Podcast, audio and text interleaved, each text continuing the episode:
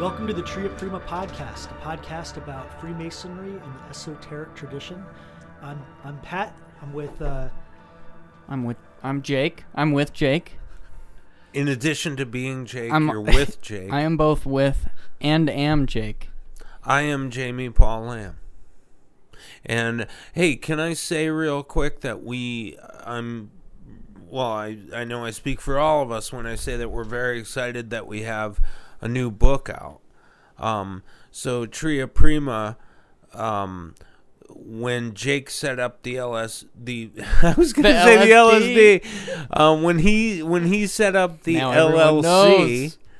I have LSD on the mind because we're talking about P.D. Newman's new book, which is um, regarding dimethyltryptamine or DMT, which is the the most powerful hallucinogen known to man, and he traces the lineage or the transmission of dimethyltryptamine um, from. Um, uh, at least through John Dee and Edward Kelly and uh, the Royal Society in England and into early Freemasonry, if you can believe that. So a fascinating story, Cool and um, and I was going to say, Jake said set our uh, Tria Prima up, our LLC, as a publisher. So because of that, we felt, hey, it's a great idea to put out some books. Preemptively, I yeah. Yeah. To add a little context. So he thought ahead. So let's give it up for Jake. everybody give it up for me. yeah. Great job. I'm the reason for all this. Yeah. So Jake did everything. Pat and I did nothing, and uh, and Jake um, made it so we we were able to put out some books, which It's was a really cool book. Where can we get it? Uh, it's it's on sale right now on on triaprima.co or on Amazon. The name of the book is Angels in Vermilion by P.D. Newman. And PD is if you're if you're a, a regular reader of the blog, PD is a regular contributor. He, he's he's written a bunch of, of articles on our site, and we're just really excited that he's kind of our the first book, the author of the first book that we're putting out there. beautiful. So what what were you guys thinking? What were we talking about tonight again? I think we were we were talking about doing uh, Kabbalah and its intersection with Freemasonry. Yeah. All right, here we go. Yeah, so One you- take. Everybody knows the rules. Exactly. Yeah, and just to reiterate, the rules are that we don't pre-plan this stuff. We literally just have a conversation. Um, and Pat is an entered apprentice still at this point because of COVID. You know, we had to things got set back a bit. Um, Jake is the secretary of Ascension Lodge number 89 here in Phoenix, Arizona. I am currently the senior warden, moving to the east here in um, another month or so um, to Ascension Lodge number 89. And um, so tonight we're going to talk about, or today, or whenever you're listening to this, we're going to talk about Freemasonry and Kabbalah. Pat, so you being an entered apprentice, um, maybe not having as much exposure to Kabbalah, what is your kind of understand? What does that even mean? What What do we mean when we say Kabbalah? What does that mean to you? Well, to me, um, this is something I've been kind of uh, reading about on my own, um, and I guess I I see it as kind of the, the the mystical side of Judaism. I guess that's the way I'm I'm interpreting it as of now. Um, in an ever changing interpretation of of that. So, what might that have to do with Freemasonry in your mind at the moment? I'm I'm not I'm really not totally sure. You know, I wouldn't have known how to answer that question either, even right now. But in me asking you, I thought to myself, well, what does it have to do? And my first thought was, you know how in Freemasonry we use extra scriptural sort of narratives and personas and things like that, like the building of King Solomon's temple and some of the personas around that and some of these narratives and things, um, and a lot of Old Testament stuff, right? Um, when I think of Kabbalah, I think one of its main kind of um, applications is to unpack the esoteric meaning of the exoteric scripture. So when when one would apply kabbalistic methods such as gematria, which is a numer- numerology of sorts, um, Temura, Notarikon, and these other sort of methods that are what what you would say exegetical methods, right? They're the way you approach scripture hermeneutically, interpretively, and um, since Freemasonry partakes of this kind of um, these Old Testament narratives and personas and things like that, and we know that Kabbalah is generally applied to the Torah and the Septuagint, etc. You know, these this source Judaic literature, right? Um, why would we not apply Kabbalistic m- methods to our work as Masons, since it contains so much of the this old these Old Testament sort of ideas and concepts and things like that? So, I guess to sum that up, right? What is Kabbalah? Um, is it not like maybe at once a and Jake, I hope you jump in here t- too. Like, is it not one at once sort of a mystical approach to Judaism, as well as a um, an interpretive tool by which we can gain uh, deeper meaning from Scripture. Yeah, or even further, an interpretive tool to gain more meaning from license plates or whatever in the Ye- world. Sure, right. right.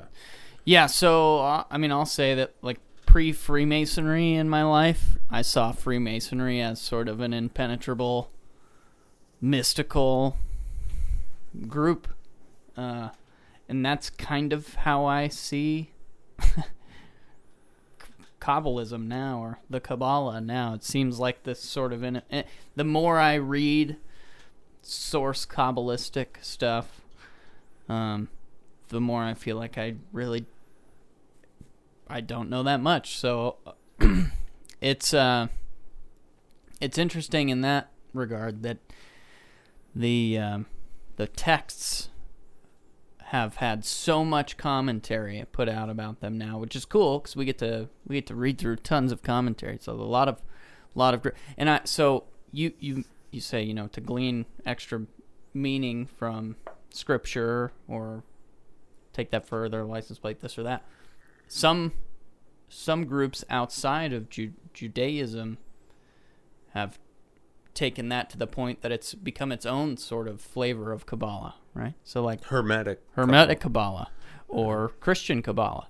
Mm-hmm. So it's been applied in some regards, or uh, or by some groups, so heavily that it's kind of become its own thing that can be studied on its own, that has its own sort of history, which is pretty cool. It's almost its own methodology and its own cosmology, right? Right. And it's and it doesn't necessarily need to be applied to Judaic source material as it initially was, but it's sort of widened its scope to encompass uh, Christianity, Freemasonry, Yeah. and whatever we choose to apply it to. You, you, you know what I think is is pretty important just to set right away is like um, to set this tone right away is that um, a lot of people might ask, well, what does that have to do with Freemasonry? It, it doesn't say Kabbalah anywhere in the first three degrees. It's nowhere in our ritual, etc., etc. Um, and just to quickly offer up a couple of things about that. Um, of course, this is an appendant body sort of thing, but if you look into the Scottish Rite and Albert Pike's work and Morals and Dogma specifically, he makes kabbalistic references every other page essentially. I mean it's just so ubiquitous in his work and in the work of um, the southern jurisdiction of uh, um, not so much the northern, but the southern jurisdiction of the Scottish Rite, and of course invitational bodies such as the Societas Rosicruciana or the Masonic Rosicrucians. Uh, the other thing that I think, excuse me, that I think is worth mentioning is that William Preston, um, essentially the architect, the chief ar- architect of our ritual as we know it today, was a member of the Kabbalah Club in London. Did you know that? I did not know that. Yeah. So he was a Kabbalist, a member of the Kabbalah Club. Um, and uh, I know Newman, speaking of Newman and his new book, he has a paper on um, uh, Kabbalistic influence on the entered apprentice degree. Yeah. So um, there are certainly connections to be made. So when we on this episode are talking about Kabbalah in the vicinity of Freemason, sorry, in the vicinity of Freemasonry, we're not there's there is a basis upon which we're building this conversation that's not just you know cherry picking out of nowhere. Yeah. If and just as an aside, if we can get that that paper, we should link it Oh, under this yeah with this episode because we try to put relevant literature and whatnot uh, in the description so we should try to track that down Yeah, so we hopefully can he'll share it with uh, Yeah. with Tria Prima. We can put it on. Yeah. Just publish it on the site. yeah so um, my first exposure to kabbalah was was like q kabbalah you know hermet, hermetic kabbalah i think so i went at, at it historically speaking kind of backwards i guess um again i don't i'm i'm like the most unqualified individual to be talking about. I'm certainly no uh, expert but from my perspective um and i really didn't you know i heard about it early on in my masonic career but i really didn't get into a lot of this stuff tarot kabbalah uh, astrology till late in my not you know till a few years ago really. Um and I think my first exposure in in a book was Paul Foster Case in um, Occult Fundamentals, or I remember buying going on Amazon because I, I I was in a lodge in Chandler, and there was a few guys that had mentioned some of his like lineage sort of groups that still exist. The BOTA meets up at the temple in Phoenix here. I think they still do, right? I think so. Yeah, so I heard about um, Paul Case through all these guys, picked up a few of his books, and uh, immediately confused, but really enamored. Um, Brother Paul Foster. brother Case. Paul Foster Case, He's that's right. Freemason.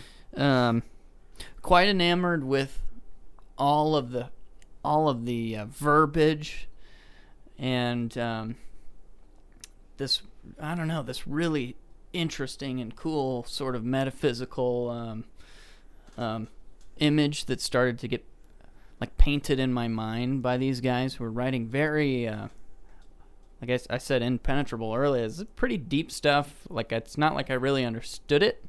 It was kind of like an art piece to me at first. Like it was, I knew it was beautiful and it was really cool, but really didn't understand it. You know, sometimes you look at a painting or something that's abstract and you know it kind of resonates with you and it's sort of beautiful to you, but necessarily it doesn't quite have meaning yet, maybe to you. I felt like that. I felt like it was sort of this beautiful piece of art, which intrigued me enough to keep to keep studying, and. uh I guess the more I learned, the more I, I felt that it was both um, at the same time, and again, this is this is colored by my coming into it from the Hermetic Kabbalistic sort of point of view, Kabbalah with a Q, that it was a uh, a sort of a map of of cre- creation on uh, uh, you know we talked about this the other night a map of creation creation meaning like ongoing creation too like the ongoing machine of of creation and life and death and all that stuff. You're talking about Not- the tree of life, Right, not the Kabbalistic tree of life. right. Yeah.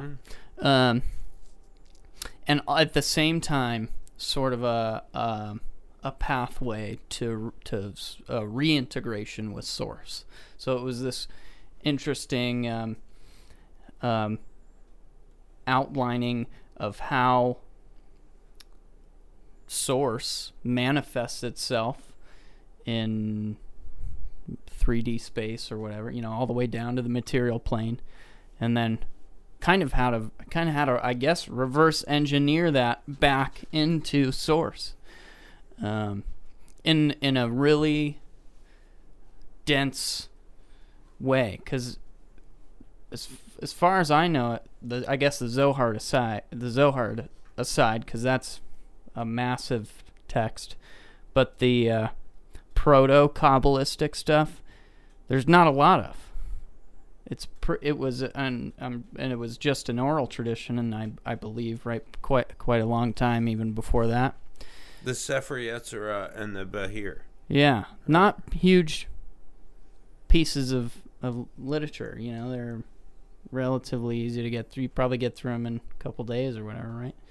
Uh, maybe not thoroughly, but um, yeah. The, I think the the more you the more you s- study, and again, there's different perspectives. There's kind of the Christian take or the the Jewish uh, take, or the more uh, Western esoteric kind of generalized take at it. Um, what I found is that that it, it it made me feel the mystery tradition more than the more pragmatic or scientific sort of alchemical or architectural sort of take by the Masons at the mystery tradition. Kabbalah was more kind of metaphysical and spiritual feeling to me, or a little more tugged at the heart a little more, and a little less at the mind. In a in an interesting, if that makes any sense, Mm-hmm. and it still kind of does to this day, I think. How'd you get introduced to Kabbalah, Jamie? Well, yeah, it was before I became a Freemason. So, uh, reading um, Manly P. Hall, Secret teaching. Secret Teachings of All Ages. Yeah. So he kind of dealt with it in there. Now That was he- that was my first introduction to it as well. Yeah, you know what's weird though is that um so yeah, that was my introduction to Kabbalah and really Freemasonry and Rosicrucianism and even Hermeticism and stuff.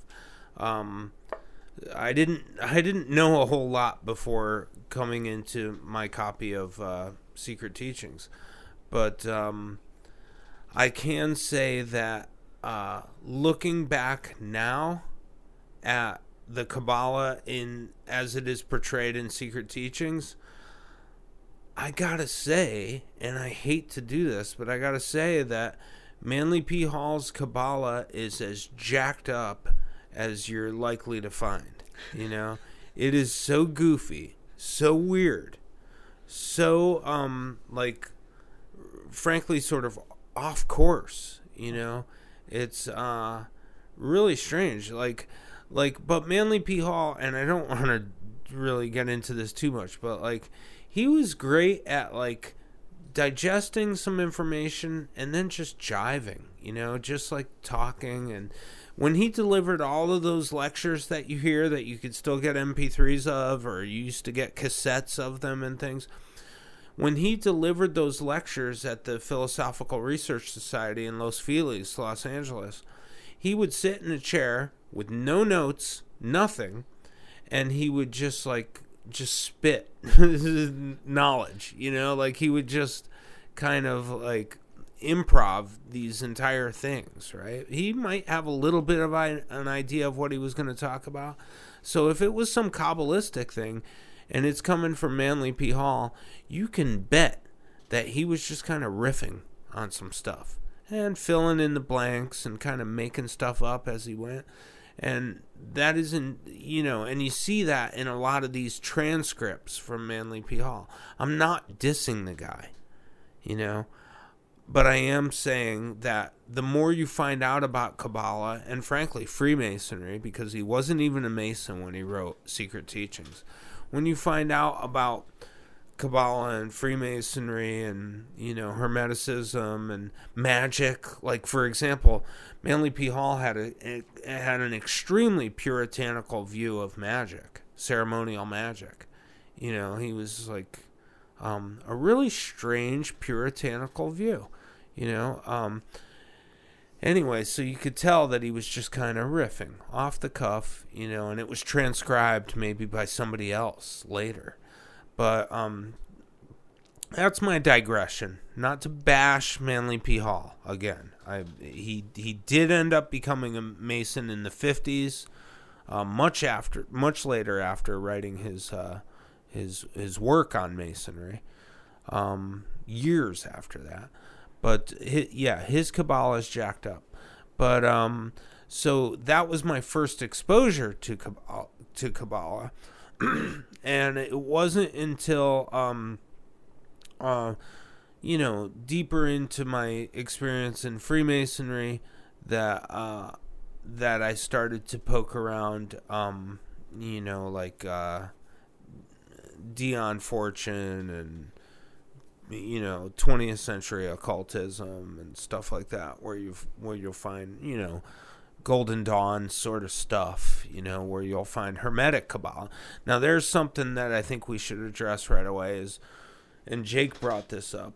He talks about kabbalah with a q or christian kabbalah with a c you know? So generally the distinction is made that when you're talking about Hermetic Kabbalah, the sort of syncretized version of Kabbalah, you're you're spelling that with a Q, Q A B A L A H. Um, when you're talking about Jewish Kabbalah, just in the Judaic tradition, generally you will see that spelt with a K, K A B B A L A H when you see it in the context of the Florentine Neoplatonists, for example, or in the Renaissance context, that you see it in Kircher or. sorry, I got something in my throat. When you see it in Kircher or you see it in Pico or you see it around the Renaissance, um, even in um, um, Agrippa and places like that, it'll be in its Latinized spelling, which is with a C. That is C A B A L A. Kabbalah. All of them are Kabbalah, different manifestations, different uh, spellings, and they kind of have their own flavor, right? So the Kabbalah that William Preston would have come in contact with would have been the Latinized Kabbalah of the Florentine Neoplatonists, which is to say C A B A L A, Kabbalah with a C. And that is kind of um, the uh, what what would have been on deck in his time in the 18th century, right? So on the heels of people like Pico della Mirandola, um, on the heels of people like Heinrich Cornelius Agrippa, Uh, and, what would the Kircher and stuff. what would the focus of that been? What, what how would that have like what are, what would some of those um, main ideas? Be? So it would have been, there would have been two things about that. And those, well, let's reduce it to two things. So when you're talking about Kabbalah in general, you're talking about um, the Kabbalistic cosmology, which is best exemplified by the tree of life. You know, it's a glyph that has this concatenation of basically planets or or mythological archetypes uh, that are referred to as Sephiroth, right? And they are arranged on this tree in this cosmological model, right? And it's not only cosmological, but it is also cosmogonical because it it, it sort of says the means by which um, existence kind of came into being, right? So there's this cosmogonical as well as a cosmological um, meaning to that glyph, the tree of life. But um, the other sort of pertinent side of, of Kabbalah, and I think it's the earlier side, is that it is a a method by which you can find deeper meaning in Scripture. Initially in Scripture, but of course elsewhere. You know, you can watch uh, The Breakfast Club from a Kabbalistic perspective and kind of glean meaning out of that. You know, I mean, it's it's an interpretive technique, right? That you can apply to from a license plate, like we said before, to any film or book. You know, it's widely applicable, but its initial application was by using things like gematria, notarikon, and temura, for example. What is Temura? So Temura is, um, if I'm if I remember correctly, it's the Kabbalah of nine chambers. I think that's Temura. Yes, the Kabbalah of nine chambers. So this is a little deep to talk about right now, but it's it's these, it's a, it's a, a transposition of letters based on this certain nine-celled chamber that you use. Um, hard to explain right now, but it's but it is a um, it's sort of a substitution cipher almost, you know, almost like a pigpen cipher, and you can use it to you know the pigpen, the regular Masonic cipher. So it's almost like that. It's nine cells though, and you could use it to get deeper meaning out of words by running it through this essentially an algorithm, right, or or something. This kind of cryptic program. But but then Notarikon is um, like for instance INRI is a Notarikon. It's almost like just an an, uh, an acronym sort of deal.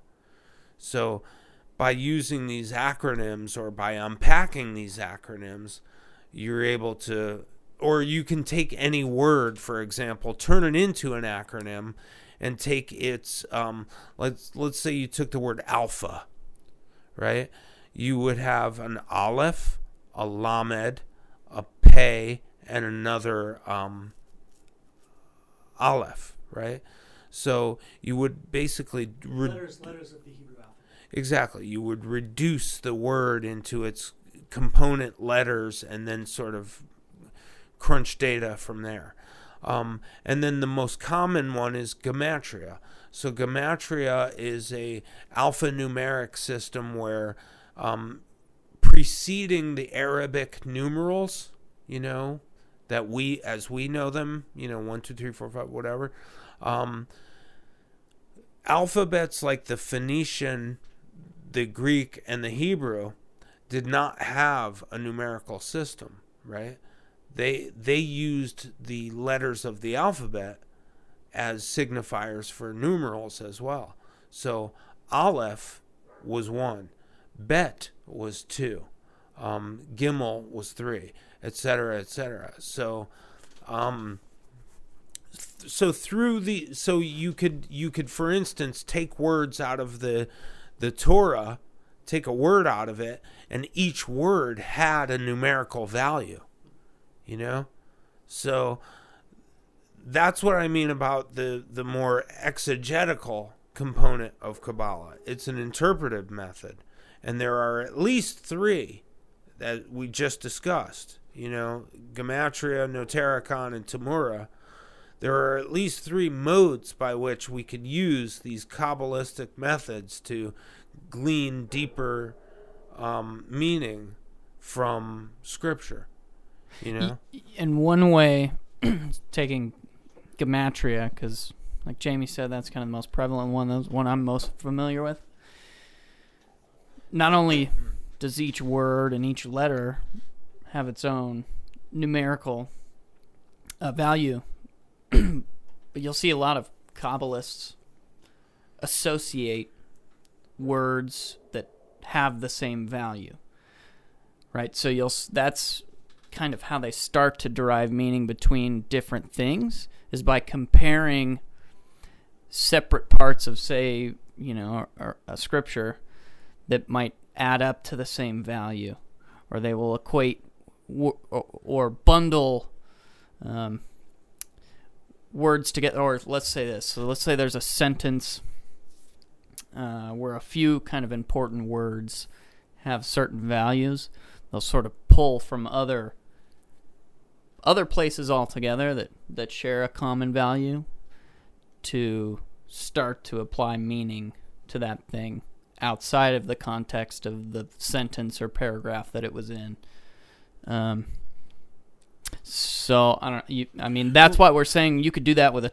You could really do that with anything, right? You could read through Moby Dick and do that Mhm. in in theory. Um, Well, take I the thought- title. Take the title of Moby Dick. You've got Mem, Ayin, um, Bet, Yod. That's M- Moby. Let's just Mhm. say to put it in English transliteration. hmm, To take the word Moby, you would have Mem, Ayin, Oyin or whatever, mm-hmm, um, Bet, and Yod for the Y. mm-hmm. Um, so what do you have there? For Mem, you have 40, and help me tally this. You've got 40. For Ayin, you have uh, 70. For um, Bet, you have 2. And for Yud, you have 10. So that's 82. plus 122? 40, 122. Yeah. So the gematriac value of the transliteration of the word Moby is 122. You know?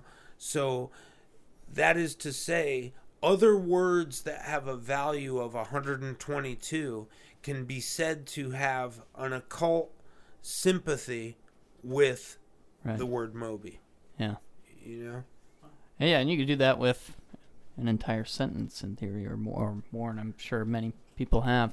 I thought there was a. Um, so maybe there's something else outside of uh, what's it called, T- Temura. Yeah. I thought that one was the expansion of words into sentences, and that there was another that was kind of the reverse of that. I thought those were both Notarikon. It's could wrong. both Notarikon. Okay. Yeah, so when you take an acronym, like, like with the the seventy two, um, lettered name, Lettered word, name. Yeah, that was no Notarikon, right? That I think that so. led to that.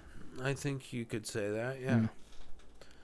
yeah. So that is the um, it's in Exodus. There is Yeah, I couldn't- I couldn't during the you. parting of the. It's in the sequence during the parting of the Red Sea. When Moses parts the Red Sea, there is reference to the 72 lettered name of God, right? Um, and it's a Kabbalistic kind of formula. It winds up in a in a E- Doesn't book. each line have like the same value or something like that? There's that? I don't remember exactly what, but I know it ends up in the Sefer Raziel. Is where you read about that particularly. Okay. There's the Sefer Raziel deals specifically with that sequence, the Red Sea sequence in in Exodus. Oh, which is a great point. Bringing it back to Freemasonry, is that again we're talking about a sequence in um, Judaic uh, sacred literature, right? and its kabbalistic meaning or its uh, or its or a kabbalistic vantage point from which to look at the material right so in freemasonry again we um we kind of partake of some of these narratives and personas right? So it makes sense from a certain perspective to apply a Kabbalistic exegesis or sacred interpretation to the material because it's coming from the same place where we initially applied Kabbalah Kabbalistic methodology to begin with. You know what I mean? Does that make sense? Yeah, kind of. Well, let me see if I could say that one more time. One more time. In Freemasonry, we use words, um, uh, narratives, people, and various elements that we find in particularly the Old Testament, right? So I, now I understand. so we partake of a lot of that stuff for the fodder of our work. Uh, if I could put it so kind of bluntly like that, right? Uh, we partake of that to kind of um, in the in our work, right? So Kabbalah, being an exegetical method, has been applied to Judaic scripture throughout its its time, right? I mean, that's what it was built for, basically, as a system. So why would we not use that same exegetical method and apply it to the work that we do in Freemasonry because it's coming from the same, Same corpus? source. Yeah. You know, yeah. So it's uniquely fitting for us. It's not something like, oh, hey, let's talk about Freemasonry, you know, vis a vis professional wrestling or something like that. It's not this disjointed thing. Let's not, t- let's talk about Freemasonry as to how it pertains to, um, you know, the maintenance of a motor vehicle. You know, that's not, that's, that's, that's incongruent. But it is not incongruent to say, hey, let's talk about this work in Freemasonry um, through the lens of uh, sure. Kabbalistic exegesis Yeah. because it, it actually applies. Yeah, and we're given like ultra specific in some points bits of you know that apply to each degree, bits of um uh of the Bible that per- per- pertain to each each degree or that we open the Bible to during each degree. So, I mean that there's even good starting points that are pretty clearly laid out for us if you wanted to, I guess, jump into some of that. Mm-hmm. So um, Kabbalah and the, the Tree of Life specifically have also become, uh, and you mentioned the syncretized Hermetic Kabbalah. It's become a great filing cabinet for associations. So, you know, as all these uh, traditions have added to and pulled from Kabbalistic theory, I guess. Uh, they've just continually added to this uh, tree of life filing cabinet that kind of contains on each of its constituent parts a bunch of generally accepted uh, associations, which is nice and tidy and makes memorizing that stuff kind of nice and easy. And it's also become a great way to uh, initiate someone in a uh, what's the word I'm looking for? In a progressive sort of way. It's also like it's a great ro- to unfold yeah. information to someone in a progressive way. hmm And it's like a Rosetta Stone, right? So so, and he- here's what I mean by that is, um, let's say you were interested in tarot and astrology, or tarot, astrology, and um, classical mythology, you know, or comparative mythology. You could use the Tree of Life as a sort of um, because of the correspondences on the Tree of Life. And when I say the Tree of Life, I'm talking about 10 Sephiroth and um and uh what 22. 22 Netivot. That's These are the paths between the Sephiroth. So there are 22 paths and 10 emanations, right? Which is what Sephiroth means. Um, and they're on this glyph, right? And each, let's take those 10 Sephiroth, for example. Those correspond um, to uh, the pip cards of the tarot. You know, like every ace corresponds to Kether. Um, every like five, let's say, you know, five of clubs, five of diamonds, whatever. Um, every five corresponds to Gebura, you know, um, a certain Sephiroth um, or Sephirah, the singular. So, and the, and the paths also correspond. Those 22 paths correspond to the 22 cards of the major arcana of the tarot. Each of them have a corresponding path, right? And Uh, letter of the Hebrew alphabet. and letter of the Hebrew alphabet. Now, and also a um, corresponding zodiacal sign. And each of these Sephiroth have a corresponding planet. You know, like for instance, um, Most of them. Yeah, Netzach is well. Let's run through them. So, Malkuth is the Earth. Yesod is the Moon. Hod is Mercury. Netzach is Venus. Tiferet is the Sun. Geburah is Mars. Hesed is Jupiter. Bina is Saturn. Hokmah is the sphere of the fixed stars and zodiac. And then you get to Kether, which is just like this. Um, I guess you could look at it as sort of the Ennead or the the sort of primum mobile, uh, what they would call it in the Neoplatonic model. So there's there's a planetary correspondence, and because of that, there's a mythological correspondence. You know, like you think of Venus, then you're definitely talking about Aphrodite, and you're talking about Ishtar, and you're talking about Inanna. You know, you're talking about all the Venusian Luci- archetypes Lucifer. and Lucifer because of the you know the the morning star, the evening star of Venus, right? Lucifer, Hesperos, etc. It, it, it seems like this is something you can just keep diving deeper and deeper and deeper. Where where do you suggest people go to start? I mean, where's the the first couple steps that you you can take? God, I, I would want to say the Sefer Yetzirah by itself. Not even I would have No preface. No like. No, I would have like maybe two years ago. I would have said Dion Fortune or Paul Foster Case or one of the usual suspects that in Western occultism that we talk about.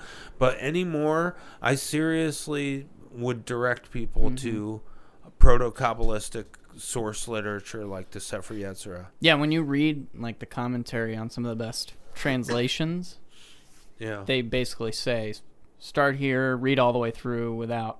mm-hmm. You know, they all kind of say like, don't stop, don't pause, just read through.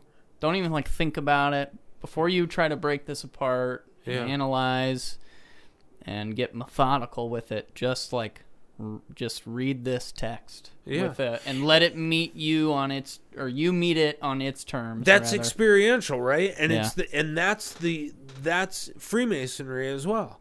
Do you read Duncan's ritual before you take the degrees? Hopefully not. Yeah, that's that's a good point. You in fact just go in and you have you have a visceral, unmediated experience with the material Yeah.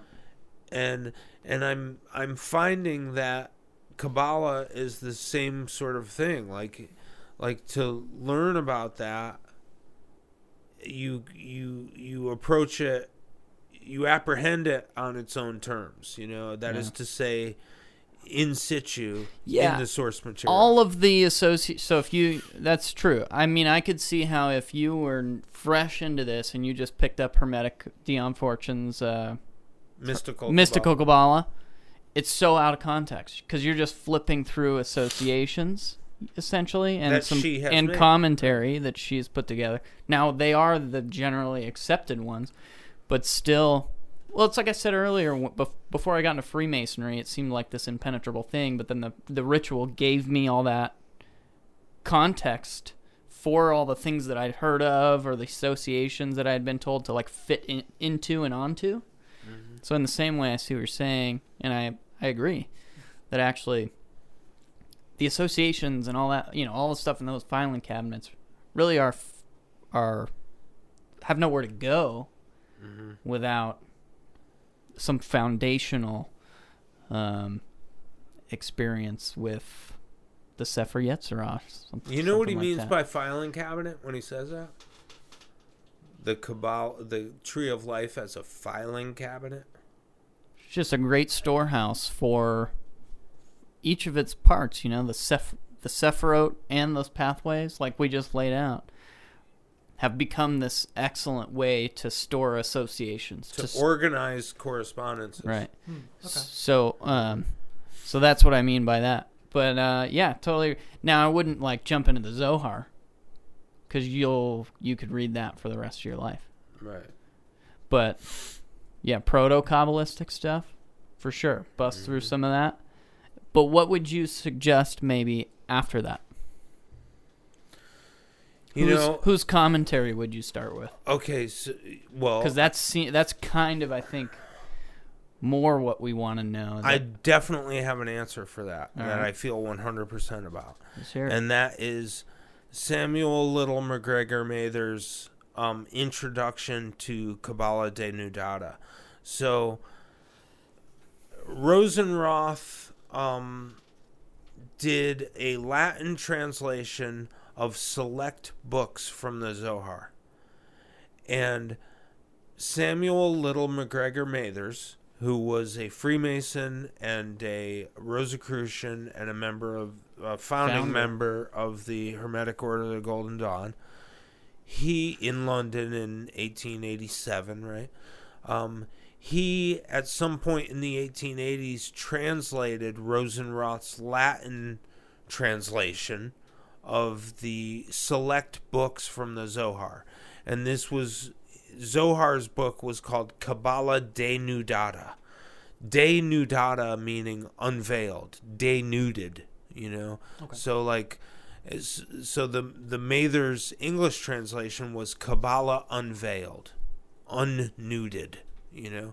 Um, so Kabbalah unveiled has an introduction that I believe is the um, pinnacle of like and it goes through all those exegetical methods it's not complicated it's a f- completely approachable introduction.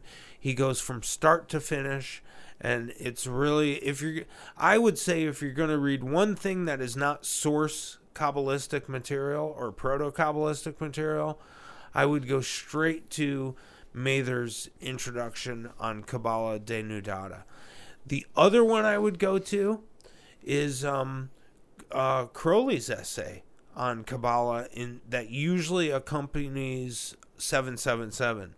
So when you get 777, which is a popular book of hermetic correspondences, etc., uh, that Aleister Crowley, a, a 20th century um, British occultist, he put together this book of correspondences and there's an essay that's included in 777.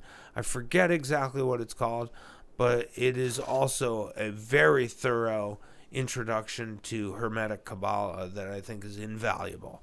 So, either one of those two, if you're not going to read source Kabbalistic material, I would go straight to Mather's um, introduction to Kabbalah Denudata, or I would go to Aleister Crowley's essay, whose title escapes me, but it's in 777, which is an Mhm. easily obtainable book. And we will link to all of these in the show notes and on the on the website. So yeah. you don't have to go look too far for it. I'll, I'll also say that um, for uh, to d- defend uh, Paul Case a bit, I haven't found uh really anybody else yet that has provided as much uh, gematria uh, or has analyzed as much gematria as that guy. Yeah, his work's great. pretty pretty incredible how much Yeah.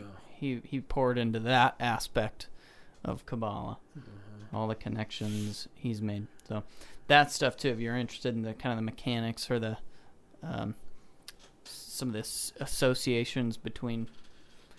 I mean, he goes over lots of stuff, but and to tie it back to Masonry, Paul Foster Case, brother. a Freemason.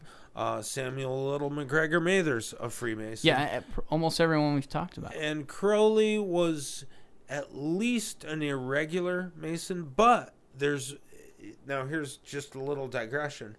There's a reason to, and I can't spell out this argument right now, but there is an argument to be made that Crowley, as to Crowley's regularity in Freemasonry. So there there is a claim to that. Um, that again I can't spell it out right now, but somebody should look into that because uh, it's come into question. Though he was made a Mason at some point clandestinely, there's there's in fact a claim that to his regularity as well. Hmm. Um, and um, maybe I'll find that and I'll try and link it to this. Also in England? Or But I think else? so. He did some stuff in Mexico. So he did Mm. some high degree stuff in Mexico. That's that you know that picture that you see of him where he's wearing this mishmash of Yep. like York and. Scottish Rite stuff. Yep. Where I it's know just exactly like, give me talking about." every Masonic thing that you have, Yeah. and I'm gonna put it on right now, and you take my picture. That's kind of what it looks like. Um, it's stuff like nobody would wear all at once because it's so out of context. But uh, that was his Mexico adventure, from what I understand. Anyway, so eh, yes, Masons have had an interest in Kabbalah um, since Preston, which is to say the beginning, you know, the beginning of At mi- least. at least Preston. So the beginning of really just known speculative masonry, like um, early 18th century. So What else, Pat? I think that pretty This much. is a hard this is a hard topic. yeah, this is 'cause a it can go down a bunch of roads. Um, this is definitely one that we're gonna have to part two. Yeah. yeah, kind of well or or start to uh, kind of chapter out where we, like we do a, an episode on gematria and we do an episode on the tree of life and we do it you know i think they're all you know they're all all those are but that's a worth good broad overview. oh it's right? definitely a good broad overview and it's, and it's definitely got me curious and i'm, I'm gonna check out some of those books you mentioned That's almost kind of what we, we've done with each episode so far. We've chosen these really big topics, and we could expand so much on any of them if we wanted to get Right. Specific. And I'm sure that's what we're going to end up having to do. Oh, I'm sure. Judging by some of the other groups we meet in, I'm sure we could take anything as simple as the the Hebrew letter Hey, for Right. example, and probably make an hour out of that. You know, just Yeah. talking about that one letter and its correspondences, and you know, it's. Uh, I don't want to get into it right now, but I'm sure we. I, my wheels are already spinning on that. Is what I'm saying. Yeah, so I would say, um, where are we at time wise? we good? Oh yeah, we're good. We we're we good? I mean, I would say that um, that uh, it is a valuable thing to delve into as a mason. I think it would add to your experience in masonry if you at least checked it out. Maybe if you read some of that proto kabbalistic material, like Jamie suggested, start at the source and just see how uh, see how it uh, maybe emerges in your Masonic experience. If any of the, the, the interesting literature that's been translated down to us by brothers um, finds its way um in a in a meaningful way into your Masonic experience, I bet it would. Mm-hmm. all right well i think that that uh that wraps up ep- episode um i think number seven Number seven. so nice job guys Seven, Zayin. S- z- Seven is the gematria value of the Hebrew letter Zayin. Oh. So this is the sword. the sword The all right Sword. Yeah. Real time Kabbalah Real time Kabbalah. by Jamie Lamb. Bam. All right. All right, we'll see you guys in the next one.